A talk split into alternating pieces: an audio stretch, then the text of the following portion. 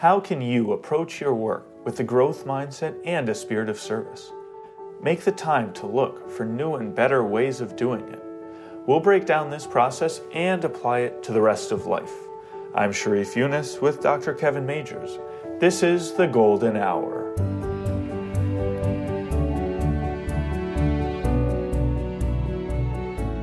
Welcome to another episode of the Golden Hour. I'm Sharif Yunus, joined by Dr. Kevin Majeres. Kevin, welcome. Sharif, it's uh, great to be back here today. Well, we just uh, launched a tweak to the projects page, a small update. But a lot of thought went into it. Yeah, it was agonizing.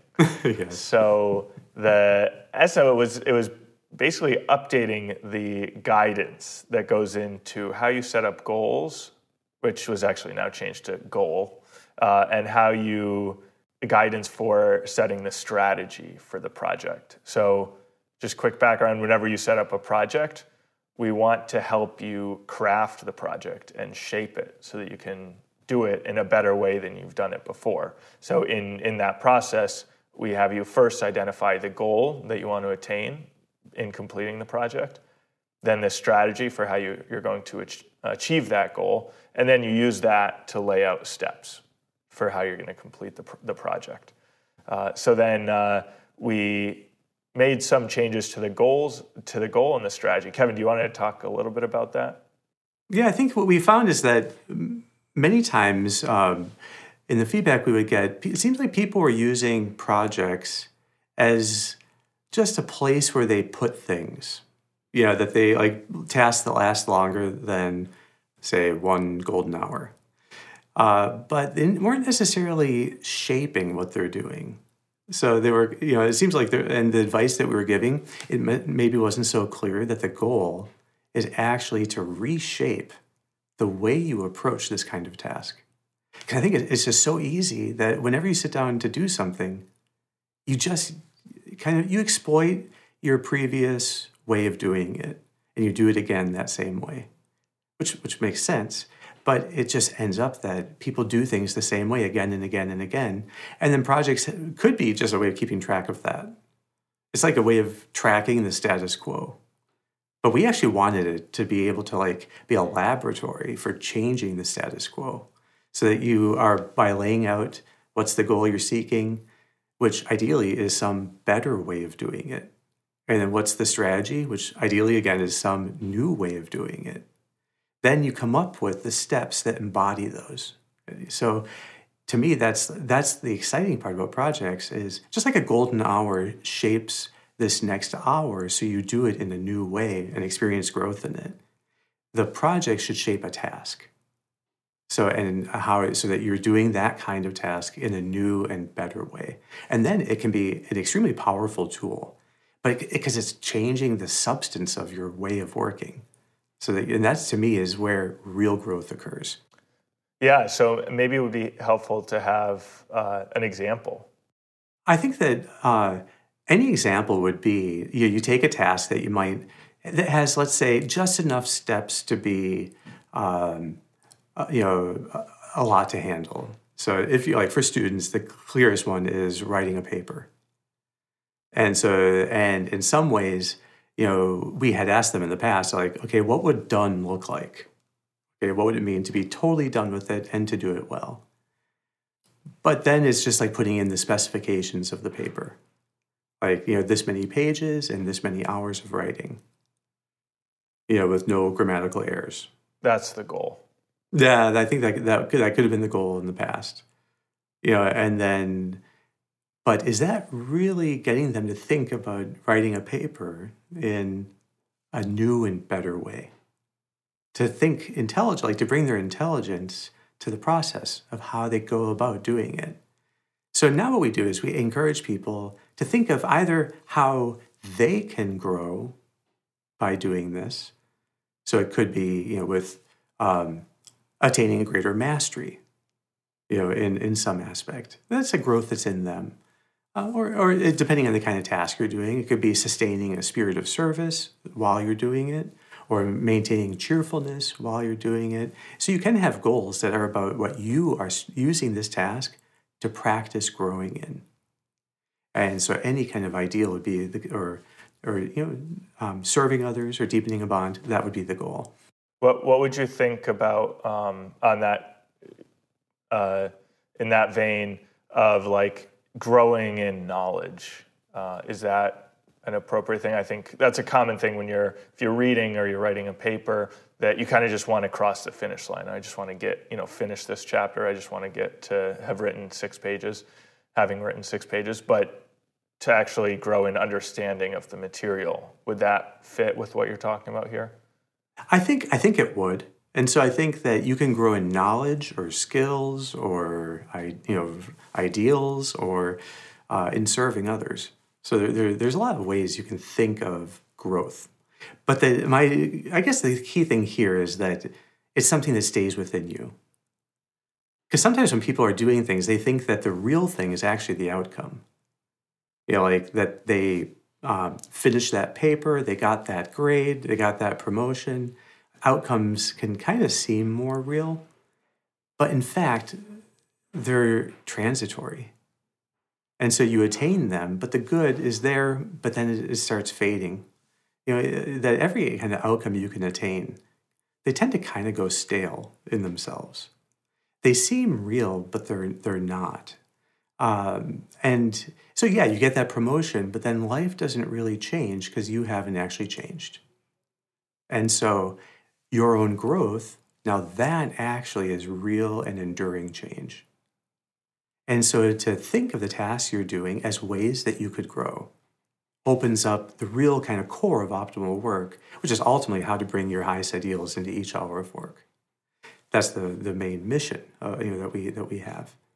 But it means that you're trying to get people to reshape you know, how they do something so that they grow, or at least that they attain this is the second half that the finished product is in some way higher quality. So more polished, more accurate, precise, or more, I don't know, pleasing or you know, humorous or whatever it might be that you're going for. So, so th- there it's very helpful to have this kind of sense of uh, what this type of work can be like, and like where you can have role models. So you can, if you're writing a paper, you can have examples of very good essayists or researchers. Uh, you know, famous people. And and you can th- that's where it's helpful to like look at their work and see well what are they doing that I can try to imitate? This person is really good at telling stories or giving really clear examples or this person checks all the relevant research. So that's what I'm going to aim for with this project. Is that kind of one one way of achieving it? I think that's one of the very best ways of doing it. Yes you find out who is right now doing this the, in the best way and then try to learn from them so once you have like the goal of really stretching yourself and growing, uh, then you can look at the experts and see what are the strategies that they use. So, and you start to look at their work in a different way. It's not just like the content, but you're looking at the process. Like, what is, like, how are they thinking about this question? How do they organize their thoughts? How do they use examples? How do they use uh, data. You know, but you start like finding higher ways of learning, and you see that the really the best people in the field have mastered all of these subsets of skills. And then you just choose how you're going to prioritize what you're going to be working on right now, and you keep just building up this kind of repertoire of skills. And I think especially for for young people new on a job, uh, say you know like mid twenties, young professionals. Uh, the, the key thing is are they really increasing their skills in a continual way? Continually finding ways of growing in new skills. But that's what setting goals should do. So you set a goal for a task so that you're going to now use this task to serve your own growth which is ultimately so that you can better serve others so first the first thing is identifying that goal which is something that you can do better a way that you can do this task better than you've ever done it before or that you can grow through it. And then uh, closely following that is then the strategy, where now you're actually trying to figure out how exactly am I going to achieve this new goal. So, for example, if we're writing a paper and our goal is to be maybe thorough in evaluating the relevant research or something like that, uh, then I want to see examples of people who have done that and try to figure out how they did that. How was this person? How is this researcher so thorough? Um, is that so? So so that's then that requires being creative, right? I mean, that's a difficult thing to figure to either come up with a strategy on my own or to ask someone for what their strategy is or to try and observe someone to figure out what their strategy is. Yeah, and I think just like with goals, setting with setting goals, there's a sweet spot there, which is what is the right level of stretch. Okay, so you so you, you want to be like if you set a goal that was way beyond what you could do, you could get discouraged. But there is there is a right level of stretch, and uh, it doesn't have to be that big. Just ten percent better, as some people say, you know, is is enough. You know, to attain. You know, it might even be that's how you attain maximal growth. But when it comes to strategies, there's a sweet spot in how creative, new, and flexible your strategies are. So you want to you want to be thinking, how do I tweak it upwards in terms of creativity? And then you're going to need ideas, which you get from seeing how the best people do it.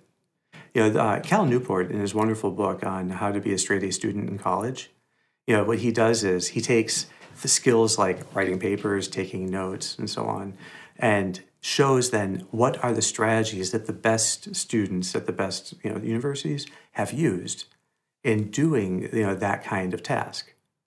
And I, I think it's just a gold mine because you, you see all these different approaches that they would take. And then you can be experimenting with those approaches. Although, yeah, it's interesting to know with that book that how the goal shapes the strategy because I think at the beginning he kind of says explicitly that these strategies have the goal in mind of being a straight A student while having lots of free time. So, so that's that may be. I mean, that's a fine goal for college, maybe, but but maybe it's not the best goal. I guess maybe it's like a lowest common denominator as far as goals go for writing for a college audience. Uh, but the strategies themselves do show a lot of like mm-hmm. expertise and they're great. I think they're kind of great starting points for anyone. Um, but if maybe your goal in college is to like become, you know, a great, uh, you know, start my career as a great scientist or something like that, then maybe you want to build on those strategies in some way. But but they're great starting points, I think. Yeah, exactly. And I think that um, what seeing people who are really good at those things does is it does give you a sense of what is possible, and you can have the sense that okay, that it can be done somehow but it's like sometimes we can't really underestimate how hard it can be for people to change.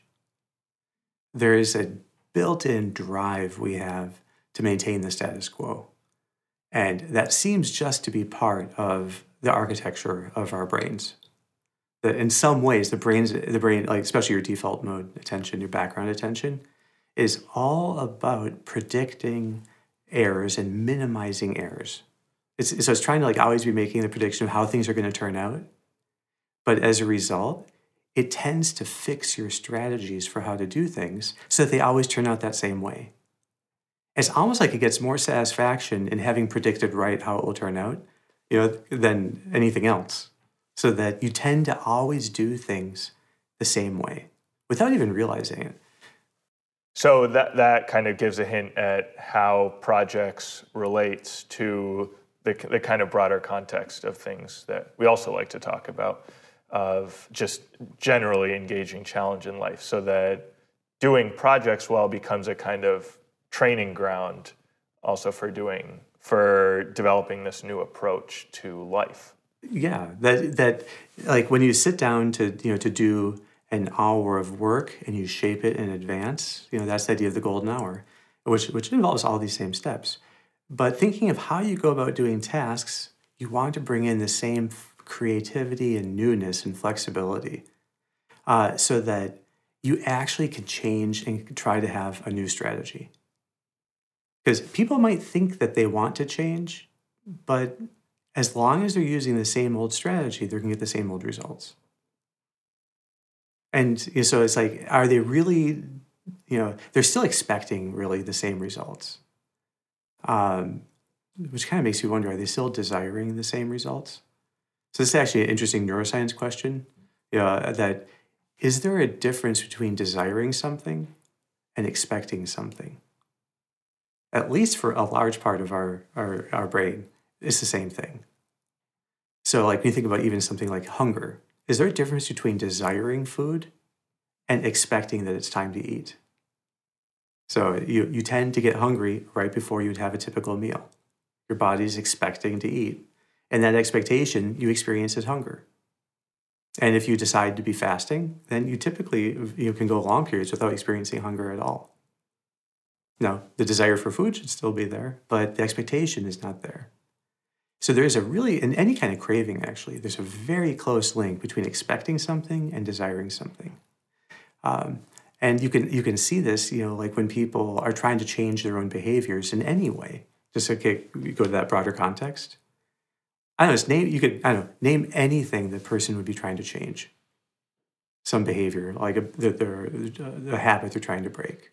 Say a person has been um, wine like uh, he, he decides for a certain period of time at least he's not going to drink alcohol and so he says he you know but let's say that he still knows he's going to go to the party and he kind of expects he's going to drink so on the one hand he thinks I, I he's you know he'll say he desires not to but then he puts himself right back in the same situation with the same people the same you know sequence of events unfolds and then he would he would certainly drink again so as long, the, as, long as there, he has that expectation, which might be a, hard to get at.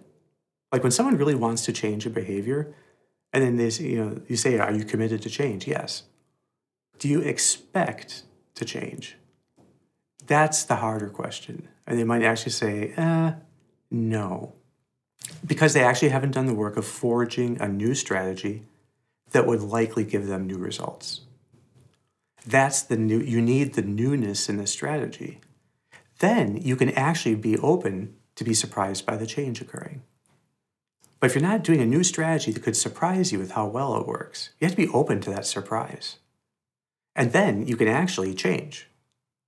But you have to be, and so what we want people to do is, you know, to be, you know, like thinking through, like in projects, the steps that they're going to be going through but they should be experimenting. They should be creative so that they're going to find a way to stretch themselves and grow and do it in a new way.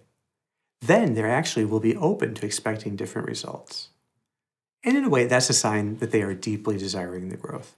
They're trying something new uh, to, to, to obtain it. So, in this example you've given with the person who, say, in some way desires not to drink, if uh, so, I mean, they might blame it on kind of a lack of self control or lack of willpower or lack of discipline or something. But what, what you're saying is really it's just they're not, well, and putting in, they're not putting in the effort to try a new strategy. They're just not thinking about it. So, really, the best strategy might just be to not go to that party or whatever it is. Yeah, in some ways, you could say the real like thing that uh, sincerity has to get down to is what are the actual steps you're going to take to make the change practical and to make it actually happen. And if they're not really thinking about new steps, you know, and new ways of handling particular triggers, you know, and like and coming up with a strategy to handle those triggers, then they're going to get the same results. And they should expect, in a sense, the same results as before. And so it's interesting in my mind that the very same process that you can use to grow in work immediately applies to any issue of self control. You have to set a higher goal, some way of doing this better, of handling this trigger better or doing it better, and with new strategies that you've thought out in advance to implement, you lay down that track, then you can be surprised by how well these strategies work. But the most difficult thing in getting people to change and getting people to grow, and you know, I see this in my psychiatric practice sometimes, is just getting to the point where they're willing to try a new strategy. Uh, because it can be scary to change, you know, and you know, again, the some you know times you side more with you know the the devil you know than the devil you don't know. So it's like, well, at least I know, how, you know, like there's something comfortable about the status quo, even if it's actually painful, you know, and so it can be scary to change it, and that's understandable. But uh, but at the same time, it's great to have a sense of being curious and open and experimenting. So trying continually new and better ways of doing something. That's what causes people to grow, it's what causes families to grow, and it causes companies and society to grow. When there's a kind of a spirit of adventure, you know, that you're really learning how can I um, come up with new and better ways of doing this thing. Then uh, maybe we can just complete kind of the discussion of projects to discuss the steps too. So, how does steps fit into this picture? So, we talked about goal and then having a new strategy, having a higher goal, having a new strategy. And then steps, I suppose, make it kind of concrete. They tell you, you know, exactly what you're going to be doing. Uh, are they always necessary, or what, what kind of form should they take, and how are those helpful to people in making these changes? That's, I mean, it's a great question to discuss. I think my, my first thought is that people always have steps. So, in some way, particularly if it's a task that they've done before, and maybe that's the easiest way to think about you know projects, which is like this is for tasks uh, that come up in some regular way that you want to use to to grow and, or you want to improve how you do it. Yeah, and so because of that, you are going to exploit previous steps, and you're just going to do it automatically. So what we suggest is you lay that out deliberately in advance so that you can deliberately shape it. Because you, whatever the task is that you're used to doing, you actually do have specific steps that you follow and the harder something is to change, the more precise those steps actually are. And they can be extremely fixed.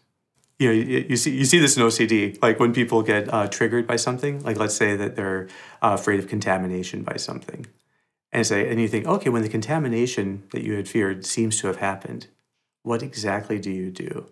Yeah, and it's like, oh, okay, well, first I wrinkle my nose, then I shake my head back and forth five times, and then I start saying, oh no, oh no, oh no, oh no in my head. And I've had people lay out sequences of 11 steps that they just keep going, and they do it exactly the same every time.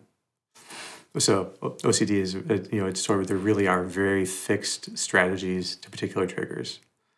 Yeah, and so, this is an example, like the steps are usually there I would encourage people to try to just write them out so they can think about them. And just that act of writing shifts them from the background, implicit atten- you know, knowledge to more explicit, you know, foreground attention. And that allows you then to be, well, that's where creativity takes place. Creativity does not take part, place so much in the background. It's actually you in the present moment, fully with your attention, putting your whole intelligence into now shaping this task as if you're doing it for the first time, you know, or thinking of how you could best do it. And for that, you really do want to have a goal in mind. The steps should be shaped by the goal uh, so that they really do help you to attain it. So if you're you know trying to improve mastery in the way you do something, well, that could mean a lot of different things. You know, so I don't know, Sharif, you think of your work of programming. Um, does does does your work have particular steps that you typically follow? Say if we're gonna have a you know a new feature on optimal work. So uh, yeah, I, I, kind of have a strategy for how I go about doing it. Um, so basically, I start with the design component and then try to work that out. And then once I have that, then I work on the data part of it. Um, and then the last part is kind of the logic for how those two fit together. And then I try to write tests for that before, and then and then I write the logic part.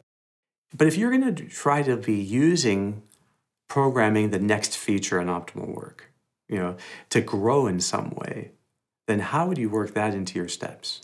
Let's say you want to just you know, like grow in mastery of programming. How would you actually think about working that into steps or, or into the strategy typically, I think with programming, a lot of the, the opportunities for growth come in, in doing more of the work up front. Uh, so, for example, like just thinking through what the potential obstacles might be, laying that out kind of in advance. Um, so, so putting more emphasis on the design part. Uh, it's you know just like writing an outline for a paper before you start. Um, so I think I would I would kind of put more steps towards the beginning, trying to. Uh, in fact, one one thing that I was working on uh, on my last project was that after I did all this stuff, I ended up with a lot of repeated code. So it's like, you know, being repetitive in a paper, it's not good. Um, so I think to so that's a good then area of, of, growth for me is to try to eliminate those. So what I had to do is eliminate them at the end, which ends up being t- kind of t- time consuming and also exposes the code to more errors, uh, more mistakes. So if I could have done that at the beginning to identify where are these things that are going to repeat, and let me kind of craft that component first and build on top of it. Yeah. So so when you have the sense of wanting to grow in mastery is that an end in itself for you? Like you just want more mastery? Yeah, I just want to become the best coder I can possibly be. Uh, no, so I, I, suppose the yeah, I mean I uh, I want to do it so that I can code the website better and so that people can enjoy using it more or get more out of it. Yeah, and so there's a sense that when you're working on like every little stretch you you put in to like make sure you're like improving how you go about outlining in advance or doing something ends up being that's where that is where the meaning comes in. So you actually get more meaning all through the project because it's like you're doing it, you're stretching yourself in this new way so that you can better serve people, give them a better experience. Uh, and or if let's say you're working on how quickly you do things, so that we can you know have more you know more ways of serving people and more things that come out. But wherever wherever the the stretch is, that's also where the meaning is.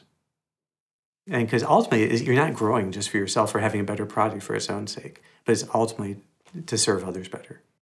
I got to keep that in mind. Good. Well, we Kevin, hey, it's it's uh, we're it's, our time is up now, so uh, we we got to finish now. But uh, do you have any last thoughts you want to end on? Just, I think that the the best attitude that we can have uh, when we see something in our life that needs to change is you know or I say it could even be in a relationship something in a relationship that needs that you'd like to you know to see improve is just to be curious what's the fixed strategy that you're using the harder it is to change the more precisely fixed it is so try to just be curious what those steps are and then see how could you bring you know how could you bring a sense of creativity or flexibility to those steps awesome Great. Well, very much the essence. Yeah. That is the essence of optimal work. Cool. Exactly. Thanks so much, Kevin. Uh, we will be back next week. All right. Thank you, Sharif. Well, thanks so much for listening. I hope you enjoyed the episode. Don't forget to check out OptimalWork.com for a set of online tools to help you engage challenge in your life. See you next week.